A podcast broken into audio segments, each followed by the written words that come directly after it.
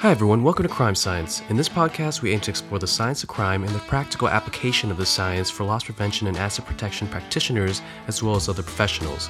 We would like to thank Bosch for making this episode possible. Use Bosch Camera's onboard intelligent video analytics to quickly locate important recorded incidents or events. Bosch's forensic search saves you time and money by searching through hours or days of video within minutes to find and collect video evidence. Learn more about intelligent video analytics from Bosch in zones 1 through 4 of LPRC's zones of influence by visiting Bosch online at boschsecurity.com. Welcome, everybody, to another crime science episode in the COVID 19 series. Um, I'm joined by Tony D'Onofrio and Tom Meehan and our producer, Kevin Tran. Um, so, what we're going to do is a quick round the horn as per usual and uh, talk about what uh, the LPRC and other research is going on uh, to support retailers and their solution partners um, in their reopening and march forward. Um, and then we'll talk about what's going on around the globe and then what to look for as far as protecting yourself and your business, your family uh, during these especially trying times. Um, but what we're going to be doing right now is I'll get a take a quick run through what's going on with the uh, 2020 LPRC Impact Conference, always the first week in October every year and has been for, I believe, 17 years now. Um, and so we've got, of course, 12 sessions have been mentioned before. Um, we're leaving the main guest presentation open right now because everything is so dynamic. Um, and the beauty is that that will probably, uh, as will all or most of the conference, be digital um, or virtual, if you will. Um, and so we have the luxury of time uh, since that person will not have to saddle up and uh, travel into Gainesville and, and so on and have to have a much longer lead time. Um, but we're going to be having uh, a particular panel right now on uh, retail before, during, and after uh, the pandemic strike. Um, we've got, it looks like three speakers. I'm not going to call them out right now, um, but they're going to be retailers that have been dealing with it from three different perspectives. Uh, a company who all their stores remained open and uh, those that their stores uh, remained closed, uh, and then another that um, had kind of a mixture of both, uh, even though all the above are charging full steam ahead now at this point.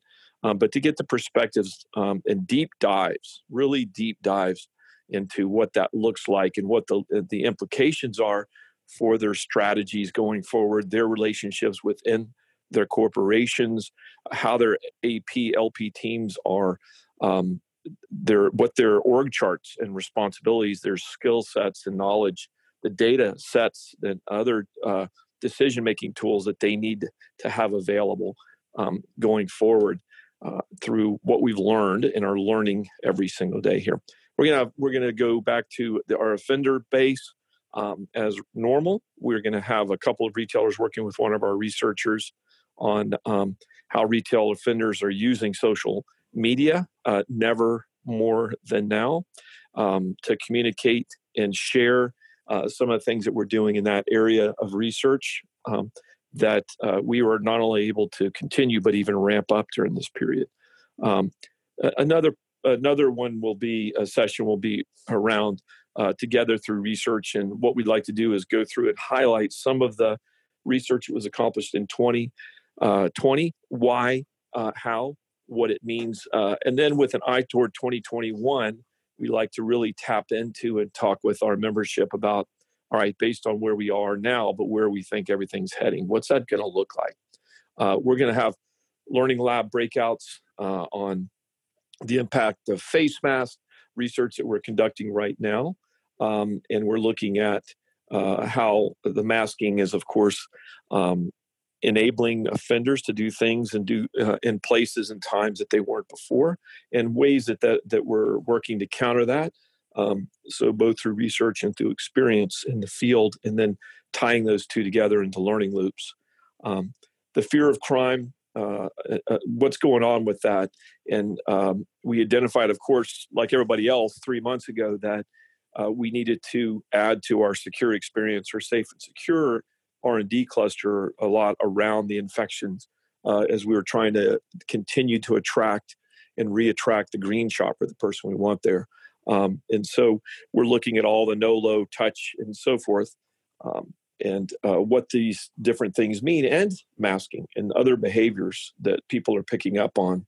Um, where I've, I've, mentioned before some of the artificial intelligence, computer vision, uh, R&D that we're involved with, uh, some of the UF engineering faculty and computer science faculty, and some of the large companies and, and medium-sized companies are out there uh, that everybody will know and love that are AI people.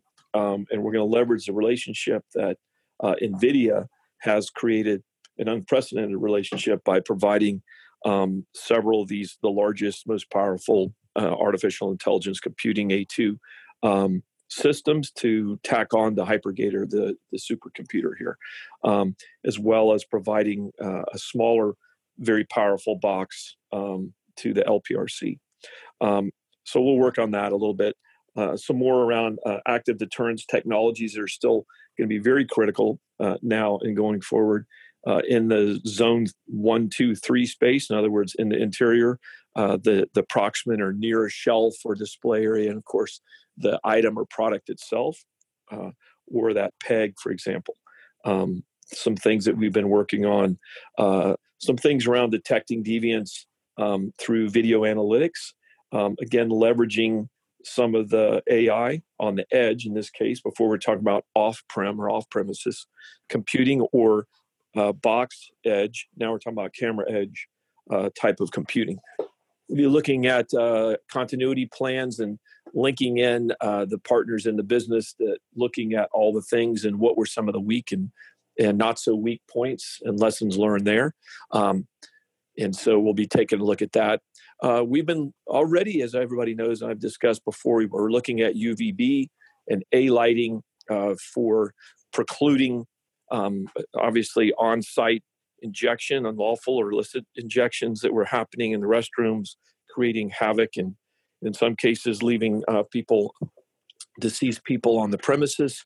Um, and then looking at extending that to sort of antibacterial. Now, of course, we're looking at antiviral and uh, UVC and near UVC and so forth. So some of the research going on around that. We're also doing a little more of a deep dive into offender decision making and what those what it looks like as they ideate uh, alone or together and as they start to plan and then as they initiate. And uh, what that looks like searching uh, or consolidating arming up um, collaborating and things like that. So that's just a little bit of a taste of what will be happening. I mentioned before on the LPRC Innovate side how the advisory panel um, strongly urge us to, to roll quickly on a rapid research research or R3 initiative. Um, so where we are right now with the curbside pickup component of that, that's part of smart transaction, which is uh, buy, pickup, return, and so on, um, both in store, uh, at the curbside, and so on. How do we better orchestrate that for um, not only infection safety, but person versus uh, vehicle um, conflict and deconflict. So that is underway. Uh, we're getting ready to expand that from the one giant store that we've got with some Bosch uh, edge computing going on to elsewhere. Um, now that we've learned a little bit about how to do that and how to get some uh, low tech solutions to look at the design and layout of that area itself and then see what the response is. What do we see in movements of vehicle changes, uh, changes of workers, changes of uh, the changes in behavior of customers. Um, the low no touch um, is also critical, whether it's curbside or inside. Um, and so, what does that look like? And so, in, in this case, conferring with um, some of the uh, companies that work on credit card transaction the actual SCO or self checkout machines and, and so forth. And we had a couple calls around that last week uh, as we continue deep planning to move rapidly. Um, the inside return policies, and this comes back a little bit to the UVC lights and things that we'll be talking about at Impact the first week in October. So, um, what does that look like as far as returning, uh, particularly apparel, apparel that's been in fitting rooms, and if uh, people are trying things on and off, and it's passing, of course, pass and touching their mouths and noses and things like that. Uh, so, how do we do these things the right way? Um, and some of the other pathogen spread reduction initiatives. So, um, a little bit about that. We'll have a cluster three for the retailers. Um, those set of calls coming up in about a week and a half. um, where we're now talking about emerging and getting better. Um, so look for look for those calls and then the reporting coming out of that, um, as well as uh, a continued uptick in the amount of crime science podcast episodes that we put out there, um, and then a, a, webinar that's under development here at the LPRC. So remember to lpresearch.org. We've got a COVID 19 landing page that we keep fresh and up to date daily. Um, and we're always trying to put as much material, useful and credible material out as we can. So um, I want to thank everybody for listening and go over to Tony D'Onofrio. Tony, let's talk about what's going on.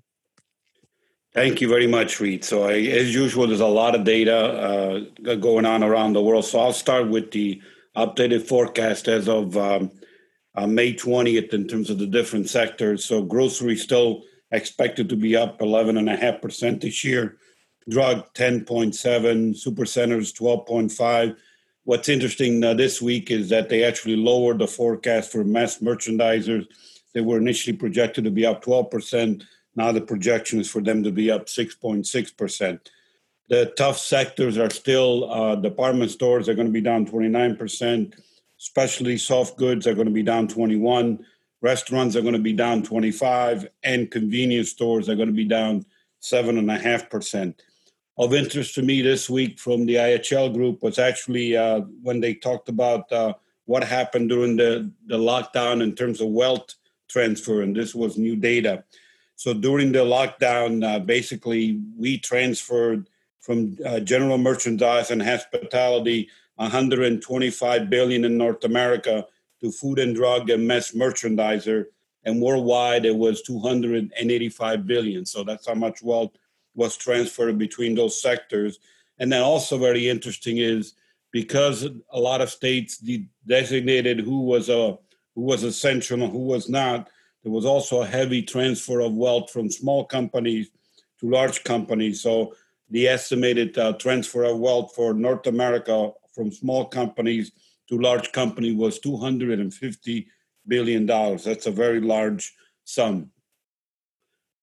CNBC this week also uh, had some interesting data in terms of uh, how much malls depend on uh, retailers that are now struggling.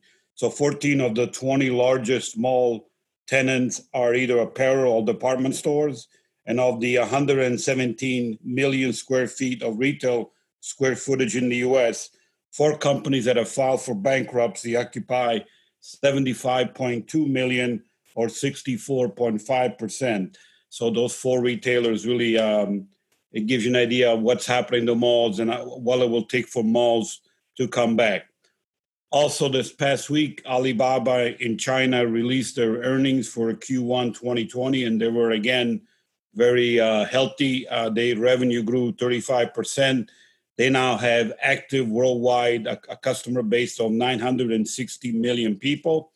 Of interest to me, which I've been tracking this a lot, and actually there's several articles that I and uh, and another podcast that have come out. They they actually use a lot uh, a concept called live streaming and live streaming. Think about the QVC network, but on steroids with a lot of uh, entertainment with a lot of live. We're actually calling out uh, your follower with celebrities and micro influencers pushing out retail. And that concept really thrived during the pandemic uh, for that quarter that, that Alibaba just reported. They own uh, Taobao. It was up 88%. Uh, also interesting to me that the expansion that Alibaba is doing in their in their fresh uh, supermarkets or supermarkets uh, chain, they did extremely well and 60% of the revenue uh, that those supermarkets filled was actually from online orders. So it gives you an idea again in terms of how important stores are in terms of fulfillment centers. And you'll see that again here in, in another second in some other areas. Interesting also this week was an update on uh, facial recognition and what is happening with facial recognition around the world in terms of number of countries that have adopted and so on. So right now, facial recognition is in use in 98 countries around the world. It's a, it's been approved but not implemented in 12. It's being considered in another 13. There's no evidence of use in 66, and uh, three countries have banned it. And this is all from Visual Capitalist. A 2016 study said that about half of USA adults were capturing some kind of facial recognition network um, when they did the analysis. Um, Homeland Security plans to use the technology on all travel by 2023. And then there was a Pew Research study that said that 59% of Americans are in favor of implementing the tech, considering it's acceptable for law enforcement. So uh, that gives you an idea in terms of the growth. And actually, that's one of the things that I'll be publishing at today is an update on facial recognition. Target also came out with their earnings. Again, they were very strong because they were one of the essentials retailers. Digital online sales were up to uh, 33%. And again, they leveragely heavily their stores for fulfillment. So again, it gives you the importance uh, that uh, of stores and physical stores in terms of the, the mix in terms of online versus offline. For Target, stores fulfilled 80% of the digital sales in April. Uh, also interesting to me that there were more than 5 million that use curbside retailer. We just talked about it. Curbside, to me, is one of those areas that's going to explode going forward.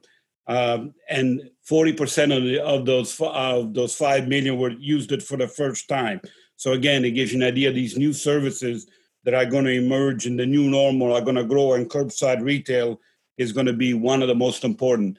And Walmart actually reinforced that. I already talked about uh, Walmart sales being up also for the quarter, but they grew the number, Walmart grew the number of new customers trying their pickup and delivery service at the curb by 4x since uh, mid March. So, again, very, very important, these new services.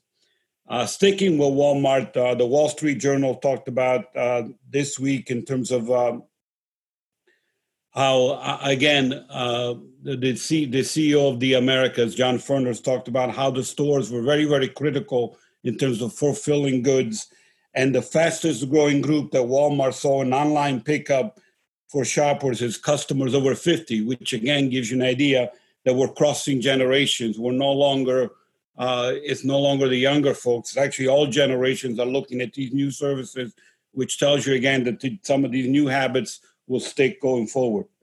Uh, also, some new data on First Insight in terms of how consumers are changing.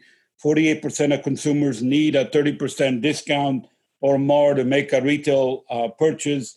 And what's interesting is that 30% or more is now being reflected also in luxury, where luxury really was isolated. And luxury is a sector that needs uh, retail sales to come back. And all this data is from First Insight. Bain is projecting that personal luxury goods market could be contract 20 to 35 percent this year. And I'm going to close on a couple uh, uh, good news. One is that um, the number of closed stores is way down. In fact, the latest data published as of May 24th by GlobalData, uh, closed stores are down to $104,000 or 25% of total, re- total retail stores. Uh, there's about 90,000 stores plus that are open with severe restriction, but retail is coming back. Uh, last week, also, I did a, a, webinar with the Loss Prevention Foundation that talked about a lot of these trends and where we go next. And you'll see a lot more of that in the future.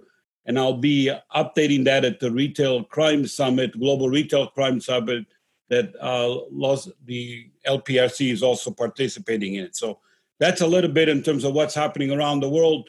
Let me hand it over to Tom. Thanks, Tony. Thanks, Reed. So I'm going to just uh, briefly go through some of the risk related to cyber and uh, information and technology. And the first one is we continue to see uh, an increase of data breaches reported related to COVID 19 as more folks are working from home. Uh, the data is being exposed in ways it wasn't before. Um, I just remind everybody to be vigilant and uh, pay extra special attention to those emails and text messages you're getting. The Ohio uh, Ohio State um, Unemployment Department of Labor Services did uh, release that they did have a data breach. Uh, the breach was large in data nature, but the exposure was limited, and that they caught it very quickly. Uh, they actually reported that only a handful of people actually saw the data. This was an error um, as opposed to a hack where data was left unexposed. So this is um, a very uh, you know a very prevalent thing that's occurring now throughout the United States and really throughout the globe, where there is a just a plethora of information available. So uh, as you're continuing to use online shopping, uh, just communicating with your friends online, just pay, uh, pay special attention to anything that seems outside the norm. Uh, Microsoft uh, has released uh, some information about a phishing uh, slash malware specific related to Excel. There's an Excel email with an Excel document saying that it's coming from Johns Hopkins Center uh, University, really, you know, related to uh, engineering. And there, there's some email uh, notifications with some information about COVID 19. This is malware. This was widely pushed out in the last five to seven days. Um, and it was reported heavily. Uh, right now, it's still out in the wild. So again, the reminder of if you get an email, if you get a text message, you don't recognize that sender, take the extra 30 seconds to figure out what it is before you click on something. Um, this is continuing. This is going to continue to be a challenge. Uh, we we talked about um, text messages and phone calls related to contract tracing, and here's the, the challenge that will occur now: is um, there is a host of hackers and scammers out there sending emails and text messages about contact tracing looking like it's from a municipality or a state government. Uh, most of them are not real. New York State, uh, th- over the weekend, actually released some public information that they will be using text message and phone uh, related to contact tracing. So here becomes the challenge uh, with all of these things that occurred during a scam like this. The bad guys have taken, you know, the, the advantage of the situation and really went out and uh, put a whole bunch of misinformation to try to steal information. Now you have states using the same methodology to actually gather information. So New York State was one that really went out publicly, said the phone number it was coming from, said the information they're coming from. So this this is just a, a uh, part of the times. And what I would say is that you need to do take that extra special step to make sure that the information that you're getting is accurate. And don't give information out. Get information in. If you do get a phone call from someone and it does feel authentic or real, remember, don't give them information. Gather that information and do your research. So, uh, with everything that's going on, and states are opening up uh, right now, uh, actually, California uh, gave permission to open most retailers, you're, we're going to have to change the way we think about this and just take a little bit more time to validate whether this information is real. And I use New York State as an example because if you are called by a contract tracer and it is valid, you do really want to take that call. So you're going to have to really spend some time, Google, take a look at what's valid, what's not. And a good rule of thumb is don't give out personal information when you do get that call. If someone's calling you to contact you, you don't need to give them a whole bunch of personal information. You can take that information, you can jot it down, and you can do your research later. That's a good rule of thumb anytime you get a call or a text message requesting for information is gather that information don't give any information back. It, you know um, all these contract tracers aren't going to be asking for a whole bunch of personal information. They're really going to be calling you and, and setting up a, a process to run through. Online shopping continues to be on the rise and with that um, continues to be uh, fake or scam websites that are being put up to gather personal information. So uh, it feels like every week there's hundreds of thousands of websites being built around shopping. Uh, this is not a, a, a new type of ch- uh, activity, it's just heightened by the online activity. So when you're doing your online shopping, there's kind of some general rules of thumb. If the deal is too good to be true, it's too good to be true. It's not real. Um, there was a, a, whole host of electronic deals over the weekend at prices that were obscenely low, 90% off of MSRP. Uh, these are flyby websites. They come up, they get, they take your funds, and they disappear. They're generally housed overseas, so there is no recourse for you. Uh, and in some cases, uh, depending on how the payments are made, you don't have that same protection that you would um, from a regular credit card transaction or standard online sale. Uh, if if it doesn't make sense, it probably isn't real. That's kind of the rule to follow. You know, you're not going to buy a thousand dollar item for ten dollars or a hundred dollars. That's not that's not normal. And I think you just need to take extra special time. One of the things, a quick, easy thing to do is to do some research, quick Google to see how long the website has been in business. If the website's a day or two old, there's there's a pretty good chance that you have a problem when you're running there. Uh, fifty-seven percent of folks surveyed have said that they are, have a heightened level of awareness with online shopping. So all of the education awareness is getting out there. There are multiple studies uh, more than 50%, and all of them say that they're aware of it. But on the same token, they're also aware of the fact that they're limited in how they shop. That leads me to my last, my my next points, and kind of my final point. Point uh, porch piracy is up. Um, as we probably all suspected, as we continue to buy things online, people are taking advantage by just uh, going in and grabbing those packages off the porch. Uh, there's been a whole bunch of information. I know Reed and the LPRC um, has done a few things on it. I know that we had a podcast in the past about it. Um, but with the the uh, increase of online uh, shipments, the porch piracy is up. The other thing that um, was reported over the weekend in, uh, throughout the United States was an increase in uh, cars being broken into. Um, this was a, an interesting one because it was um, pretty widely and, and I, I, pretty widely reported throughout the country of people uh, opening doors and taking advantage of this. This is kind of the reverse. You're at home all the time, so in the middle of the night, someone drives through. You tend to leave your door open. You tend to kind of to, uh, to get lax on some of those habits. It's just a reminder to, to close and lock your doors. I know that that's kind of a given, but I think now more than ever, when people are not using their cars, they're not as cognizant to that. Um, so it's just a, a huge increase there uh, running through. And that is all I have this week. Over to you, Reed. Thank you very much, Tom. Always good advice. Um, well done. And it is interesting about the the car or vehicle. We just aren't using them as much right now. And there probably is that tendency, well, let me go grab something out of it, or another family member maybe grab something out of the car and forgets to lock it. So, or thinks the other person did. So, Tony, good stuff from you as well. Um, so I want to thank everybody. Everybody continue to remain safe, wash both hands, um, and please let us know any and everything that you would like to hear from the LPRC, uh, whether it be for an event, a webinar, a session, a crime science podcast episode.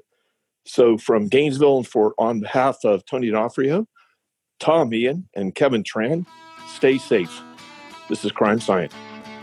Thanks for listening to the Crime Science podcast presented by the Loss Prevention Research Council and sponsored by Bosch Security. If you enjoyed today's episode, you can find more Crime Science episodes and valuable information at lpresearch.org. The content provided in the Crime Science podcast is for informational purposes only and is not a substitute for legal, financial, or other advice. Views expressed by guests of the Crime Science podcast are those of the authors and do not reflect the opinions or positions of the Loss Prevention Research Council.